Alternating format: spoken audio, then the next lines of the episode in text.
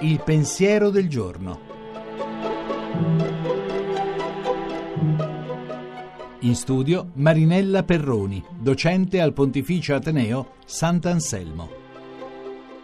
Nessuno di noi è tanto sciocco da pensare che su questa generazione dell'epoca digitale e sui corrispettivi social network debba ricadere la colpa di tutte le nefandezze che giorno dopo giorno inquinano l'aria che respiriamo come cittadini e come credenti.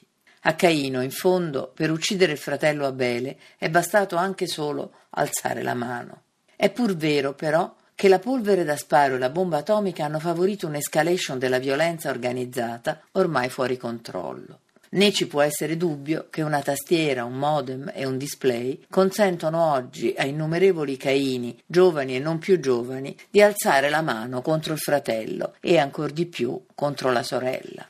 Il mistero dell'animo umano è insondabile, certo, ma i sapienti di Israele hanno trovato le parole giuste per metterlo a fuoco.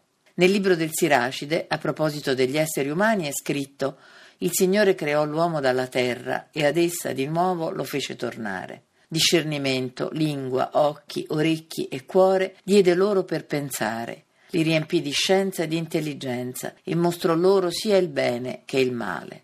Non c'è un'epoca più umana di un'altra, non importa essere nell'età del bronzo, del ferro o in quella digitale importa pensare, cioè discernere, parlare, vedere, ascoltare e percepire con il cuore. E ogni passaggio epocale chiede, anzi impone, di imparare di nuovo a pensare, perché ogni epoca ha la sua scienza e la sua intelligenza, con cui riconoscere la differenza tra il bene e il male.